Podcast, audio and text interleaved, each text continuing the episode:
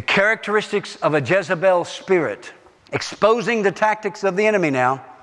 A Jezebel spirit seeks control through manipulation. It has a deep hatred of true spiritual authority and uses emotional pressure, witchcraft, and obsessive sensuality in its pursuit of power. It uses subtle persuasion to gain influence and get close to those in control.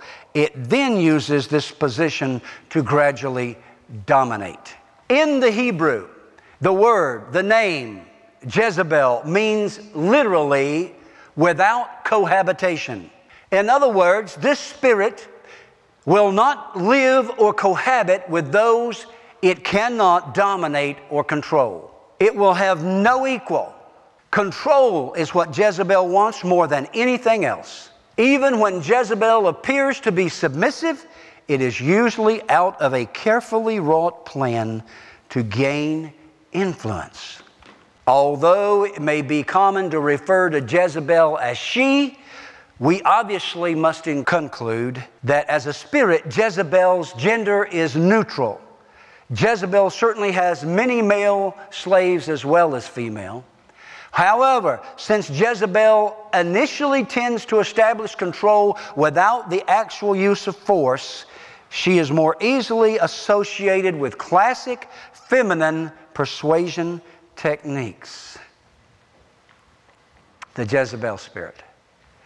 We want to expose this in this church to believers so that they recognize it when they see it either here or out there in the marketplace because it exists not only in church but in society.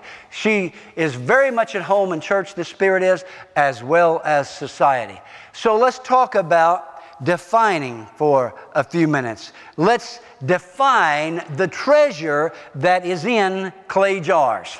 I thought about bringing hammers this morning and giving everybody a hammer. And then I realized that some of you are very animated. And maybe hammers would not be the appropriate tool. Because you see, what is in the clay jar? It is indeed a treasure, but as long as it's in the clay jar, it doesn't affect any change. Let me come back to that. I'm getting ahead of myself. In 2 Corinthians 4, verse 7 and 11, we have this treasure in jars of clay to show that this all surpassing power is from God and not from us. Verse 11 says, For we who live are constantly being delivered over to death for Jesus' sake, so that the life of Jesus also may be manifested in our mortal body. Did you get that? Now get that. Get that verse 11. Don't miss that verse 11. It's key. For we who live are constantly being delivered over to death for Jesus' sake, so that the life of Jesus also may be manifested in our mortal flesh. If the world says good about you all the time, you need to pray. Something isn't right. Let's talk some more before we get sidetracked and chase that rabbit.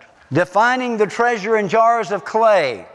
Here it is, church. The bottom line right here that I want you to get right now, that I've already hinted at with the hammer story, is that we must allow these trials that we are going through to break us so that the glory of God may be seen in us. We must allow these trials that we're going through to break us so that the glory of God may be seen in us. We have this treasure in jars of clay.